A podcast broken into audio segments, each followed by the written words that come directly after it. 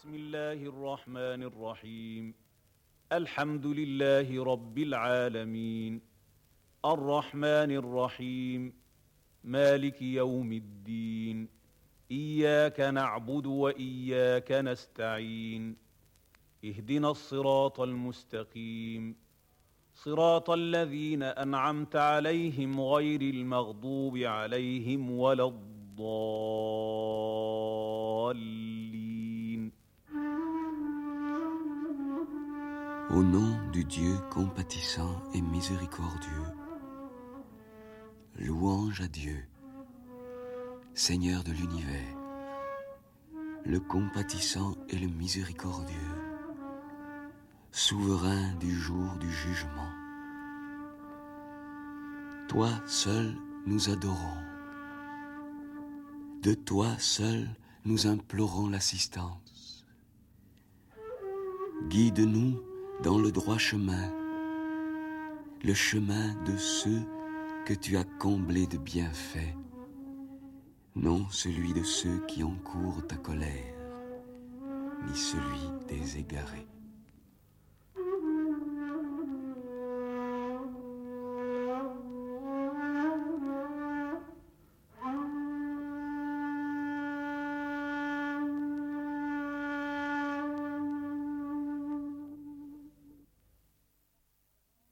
Notre époque est particulièrement préoccupée de psychologie des profondeurs en général, de psychanalyse en particulier, et ceci euh, semble traduire d'ailleurs l'angoisse de notre temps. On pourrait penser que cette euh, recherche est quelque chose de très moderne. En fait, nous avons des exemples de recherches de ce genre beaucoup plus anciennes et qui datent euh, en Orient du Moyen Âge. J'aimerais vous en parler, mais avant cela, je voudrais vous demander, Olivier Marc, euh, vous qui avez une double formation euh, d'architecte et de psychanalyste, formation qui s'est traduite d'ailleurs dans un ouvrage tout à fait passionnant que vous nous avez donné récemment sur la psychanalyse de la maison. Je voulais donc vous demander tout à l'heure ce que vous pensez de cette attitude. Et à titre d'exemple, j'aimerais vous raconter une histoire empruntée au canon d'Avicenne, qui date donc du Xe siècle de notre ère. Avicenne raconte l'histoire d'une jeune fille euh, malade. Les médecins désespèrent de trouver la cause de sa maladie.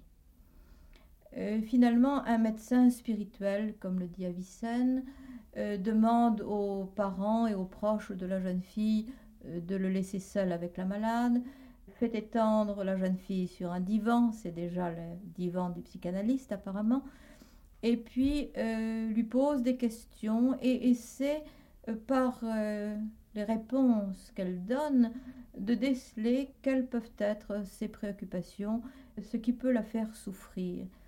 Il prend son pouls, il surveille les changements, ses changements de couleur, et quand il dit un certain nombre de mots, elle pâlit, elle rougit, son pouls s'accélère, et il finit par comprendre qu'elle est très malheureuse parce qu'elle a laissé dans son pays natal un garçon qu'elle aimait, et finalement on peut la guérir. Il semble qu'il y ait ici quelque chose de très proche de ce que font les psychanalystes modernes. Oui, vous faisiez allusion euh, au divan et à l'importance du divan. Euh, ceci n'est qu'un détail de la psychanalyse, étant donné qu'aujourd'hui, le divan n'est pas l'instrument, le moyen ou le lieu exclusif de la psychanalyse. Mais il est certainement, et là on trouve une démarche commune avec l'histoire à laquelle vous faites allusion, dans la mesure où la personne se trouvant dans une position allongée se trouve dans une position passive, la position de l'homme active est une position verticale, la position passive est une position de repos et de détente. Donc cette position horizontale de confiance et de détente est favorable à l'émergence des contenus de l'inconscient. On peut donc voir là effectivement un point de comparaison dans cette perception de la relation de l'âme au corps. Mais euh, il n'y a pas de doute que si la psychanalyse a pris aujourd'hui, si ce qu'est la psychanalyse a pris aujourd'hui le nom de psychanalyse, cette science de l'âme euh, remonte à l'origine des temps et euh, elle s'est codifiée aujourd'hui à travers certaines tendances, certaines écoles qui cherchent et se cherchent d'ailleurs dans le contexte d'une continuité, comme si elle avait en quelque sorte pris la suite des traditions. Moi, je trouve dans les textes soufis que j'ai particulièrement étudiés, je trouve une recherche constante de la réunification de l'être. Il y a une prière attribuée au prophète Seigneur, rassemble ma dispersion. Et ce mot de, de, rassemblement de la psyché, je la trouve très très souvent dans les textes des mystiques musulmans. Je pense que c'est un peu ce à quoi tendent les thérapeutiques modernes. Euh, oui, euh, on trouve peut-être plus particulièrement cette notion du besoin de réunification de l'être exprimé chez euh, Jung dans la notion d'individuation. Jung considère que l'individuation est une possibilité pour l'être de retrouver sa qualité de individu psychologique, c'est-à-dire une unité autonome et indivisible, une totalité. Finalement, la psychanalyse cherche à permettre à l'être de vivre sa totalité qui est en fait son unité, et non seulement son unité en lui-même, mais son unité avec l'univers. La notion d'homme parfait en islam qui est tellement important, en réalité cet homme parfait, Insan al-Kamil, ça veut dire euh, l'homme total. C'est donc l'homme qui a réalisé justement cette synthèse intérieure, cette unification intérieure. Est-ce que ceci ne nous amène pas d'ailleurs à cette notion de l'ombre qui est tellement importante chez les mystiques de l'islam? Effectivement, euh, si dans notre contexte on parlait d'homme parfait, dans le contexte de notre civilisation, on parlerait en termes de valeur morale ou de valeur idéalisée. N'est-ce pas Or, euh, en disant homme total, on ne met pas de valeur d'idéalisation, mais on met des valeurs de réalisation de l'être. Or, qu'est-ce qu'un homme total?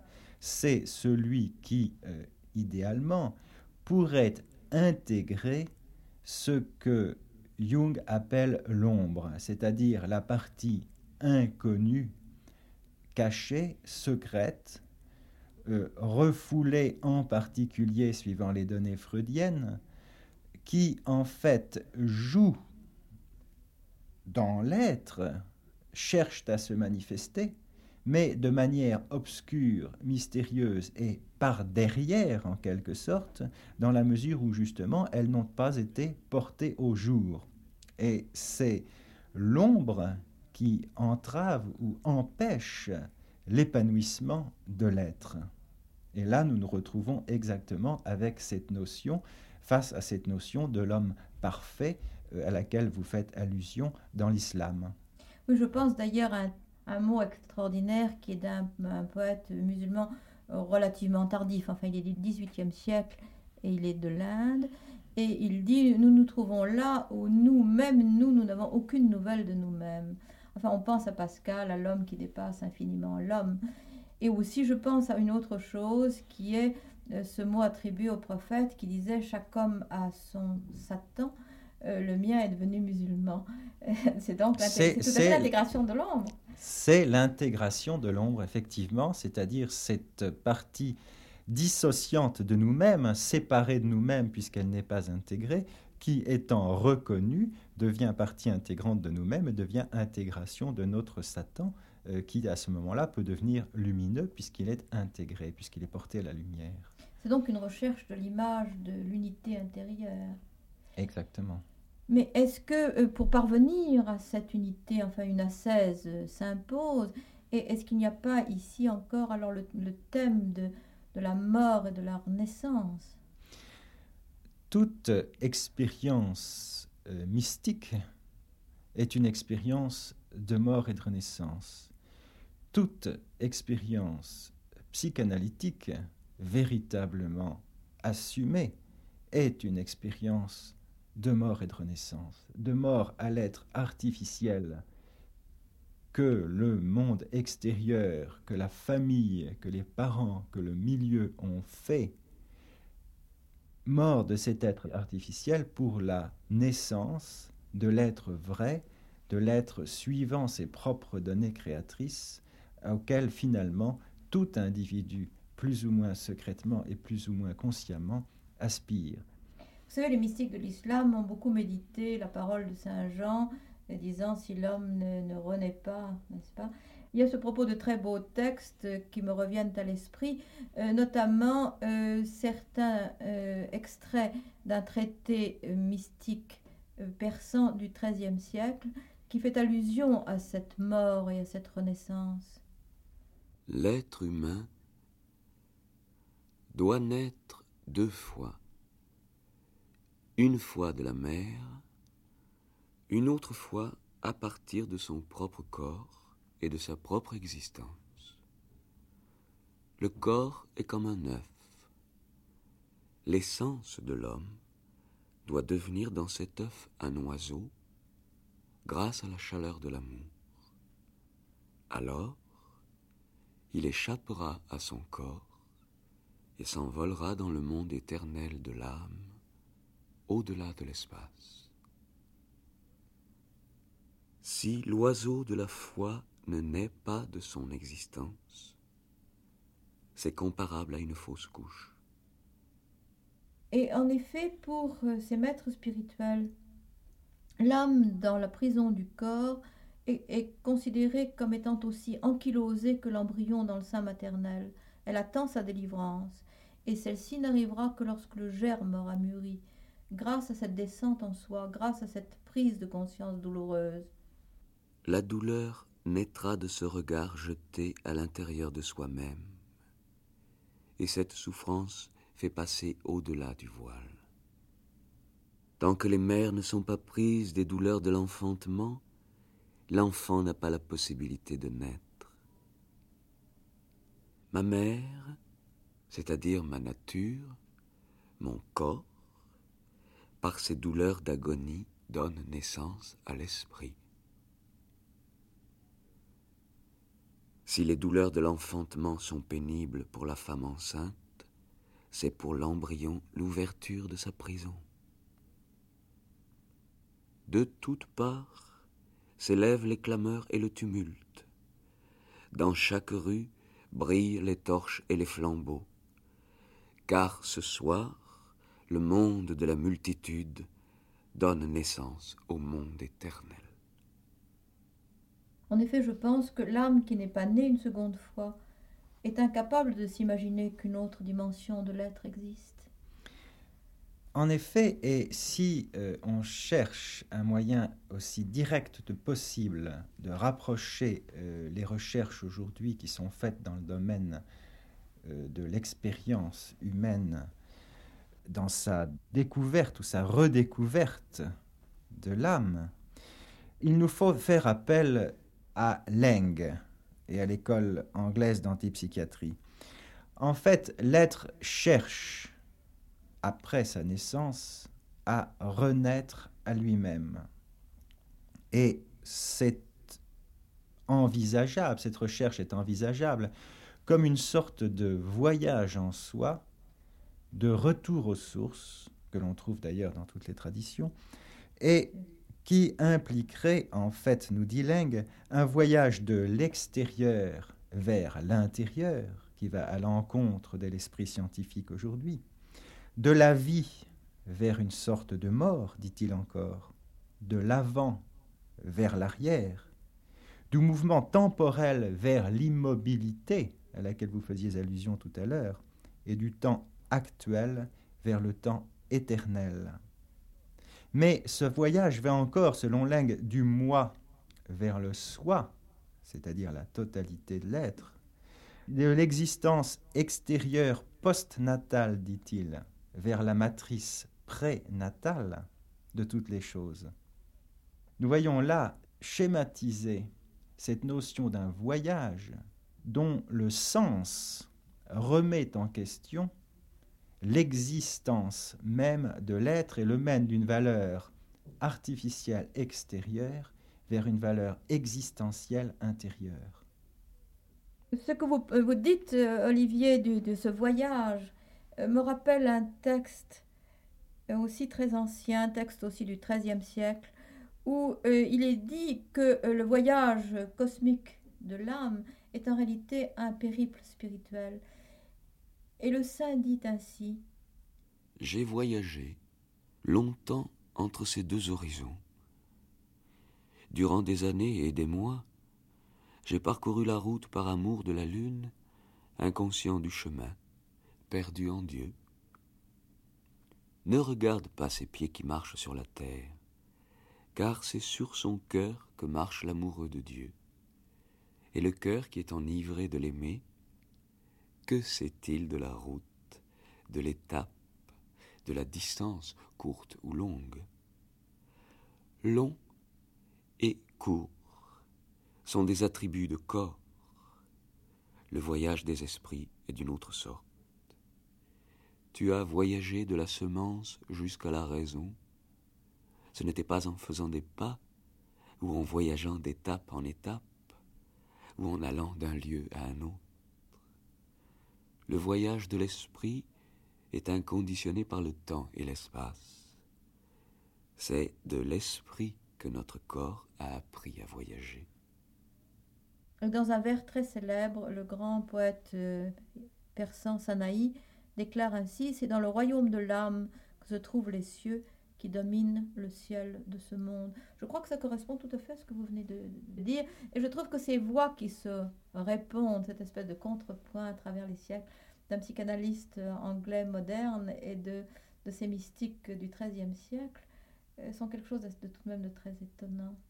Pour, euh, pour finir et ne pas prolonger trop cette, euh, cette sorte de joute de citation, je prends encore tout de même une phrase de Laing qui vient juste à la suite et qui semble faire cœur avec ce que vous venez de dire. Je laisse à ceux qui le souhaitent le soin de traduire les données de ce processus parfaitement naturel et nécessaire dans le jargon de la psychopathologie et de la psychiatrie clinique. Ce processus, nous avons peut-être tous besoin de nous y soumettre sous une forme ou sous une autre. Il aurait un rôle capital à jouer dans une société vraiment saine.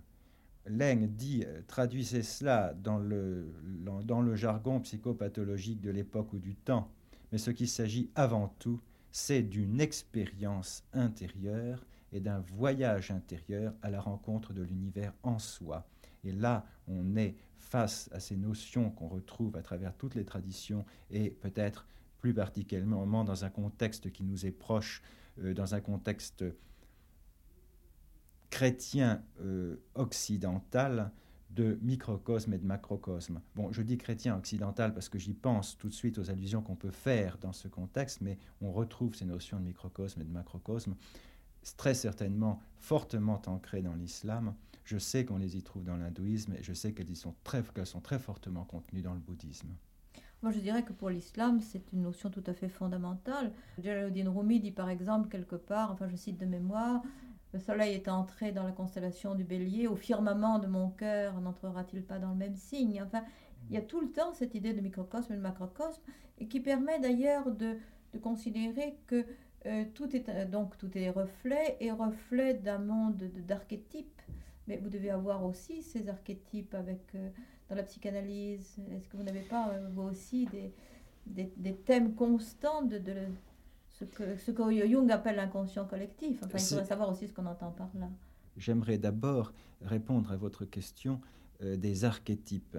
En fait, les archétypes, c'est un langage ancien auquel a puisé Jung pour exprimer une idée actuelle. Euh, ceci prouve, de par même son nom, que ça n'est pas une nouveauté, l'archétype, mais qu'elle a été redécouverte, reperçue dans un contexte actuel qui va dans le sens d'une découverte consciente des richesses de l'âme humaine. En fait, euh, cette notion d'archétype a été une des raisons de différend peut-être entre Freud et Jung. Or, il semble bien que ce différend ait été accusé par ceux qui sont venus après eux, plus encore que eux-mêmes ne l'avaient éprouvé, dans la mesure où euh, Freud fait, et surtout à sa suite, sa grande élève, qui est peut-être après Freud une des plus grandes psychanalystes au monde, Mélanie Klein, l'un et l'autre font allusion à des dépôts dans la psyché, à des entités existentielles qui se seraient trouvées là, en dessous, si je puis dire, des contenus refoulés. Par conséquent, cette notion de dépôt inné a été tirée au jour en quelque sorte et ont pris leur coloration propre à travers Jung euh, sous le nom et le mode d'expression de l'archétype. Voilà donc pour répondre à cette notion des archétypes que l'on trouve dans toutes les traditions, l'être porte en lui une conscience universelle non révélée. Et ceci nous amène à reparler de ce sens du voyage tel que Leng aujourd'hui le décrit. Ce voyage est un périple qui va du dehors vers le dedans, du haut vers le bas, dit-il, et qui retourne en arrière dans le temps vers la matrice cosmique. Autrement dit, qu'est-ce que l'expérience de la naissance de la conscience, sinon la découverte consciente d'une expérience précédente qui a été celle de la vie intra-utérine?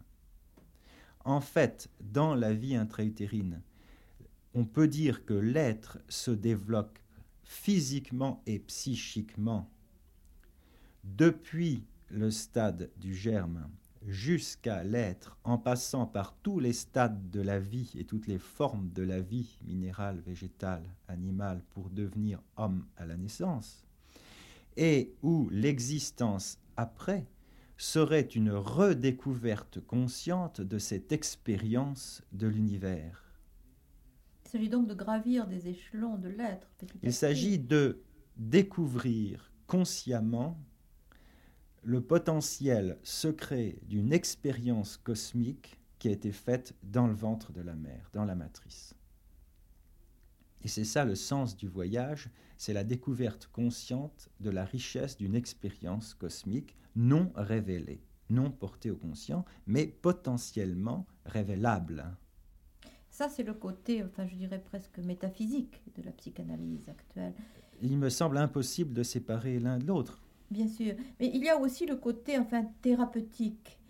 Je pense là aussi, par exemple, dans un point de vue plus clinicien, si vous voulez, à des souvenirs qui me reviennent à l'esprit. Par exemple, Razali de, de Nishapur, euh, l'Algazal, le grand Algazal du Moyen Âge, raconte cette histoire. Enfin, il raconte qu'à un moment donné, enfin, il a eu, il y avait un grand auditoire d'étudiants il était un homme très célèbre, on accourait à ses cours, il avait beaucoup de succès. Et il s'est dit, je suis en train de gâcher ma vie, enfin la recherche de Dieu, ce n'est pas cela, il faut que je quitte tout cela. Mais il n'arrivait pas à s'y résoudre et il raconte dans son autobiographie, que j'ai traduite d'ailleurs avec beaucoup de, joie, enfin il raconte que euh, le matin il se disait, je ne peux pas quitter ma famille, l'après-midi il se disait, mais c'est plus important de résolver dans une certaine mesure la question. Et il dit qu'il a consulté tous les médecins de, de, l'endroit. Il était à Bagdad à cette époque, je crois. Et il, euh, il a consulté tous les médecins de l'endroit qui lui ont dit Mais ce n'est pas ton corps qui est malade, c'est ton cœur, c'est-à-dire un peu au sens pascalien du mot, n'est-ce pas euh, C'est ton esprit. Euh, quand tu auras pris une décision, eh bien ta voix reviendra, tes cordes vocales n'ont rien, c'est ton esprit qui est malade. Et Razali dit qu'à ce moment-là, il a vraiment décidé de tout abandonner et de partir, et qu'à ce moment-là, il a pu parler. Euh, donc, il y a déjà cette notion de maladie psychosomatique. On avait déjà une connaissance des données psychosomatiques. Il me semble qu'à cette époque-là, on les avait beaucoup plus qu'aujourd'hui. Nous les redécouvrons aujourd'hui. Et il est certain que toute la connaissance euh, des traditions, ou à ces époques euh, auxquelles nous nous référons, les notions de religion étaient la notion de relation, de ce qui relie à une dimension inconnue, était en fait entièrement basé sur une indissociabilité de l'âme et du corps, par conséquent sur une conviction de l'existence psychosomatique de l'individu. C'est en fait l'ère rationaliste euh, qui, depuis euh, la Renaissance et jusqu'à la Révolution industrielle, a commencé d'accorder au dehors, à faire un voyage vers le dehors, jusqu'à en oublier complètement l'existence du dedans, c'est-à-dire à passer euh, du visible, du tangible, du perceptible avec les moyens euh, mentaux et sensuels dont nous disposons, au détriment d'une perception et d'une connaissance intuitive de l'âme. Or, les traditions liaient absolument l'âme au corps et le corps à l'âme. D'ailleurs, tous les textes que vous citez euh, en font absolument état. Et en réalité, si aujourd'hui la psychanalyse vient, c'est qu'elle vient se poser en contestataire d'une direction poussée à l'extrême vers le dehors dans le sens de la dissociation, et en fait elle rejoint sur un plan de conscience différent, puisqu'une part de temps s'est écoulée, et sur un plan collectif différent, elle vient rejoindre ou retrouver des données qui ont existé précédemment dans un contexte différent. Je pense que nous saurions euh, mieux conclure cet entretien qu'en citant cette célèbre tradition prophétique qu'ont médité tous les mystiques et tous les spirituels de l'islam, celui qui connaît sa propre âme connaît son Seigneur.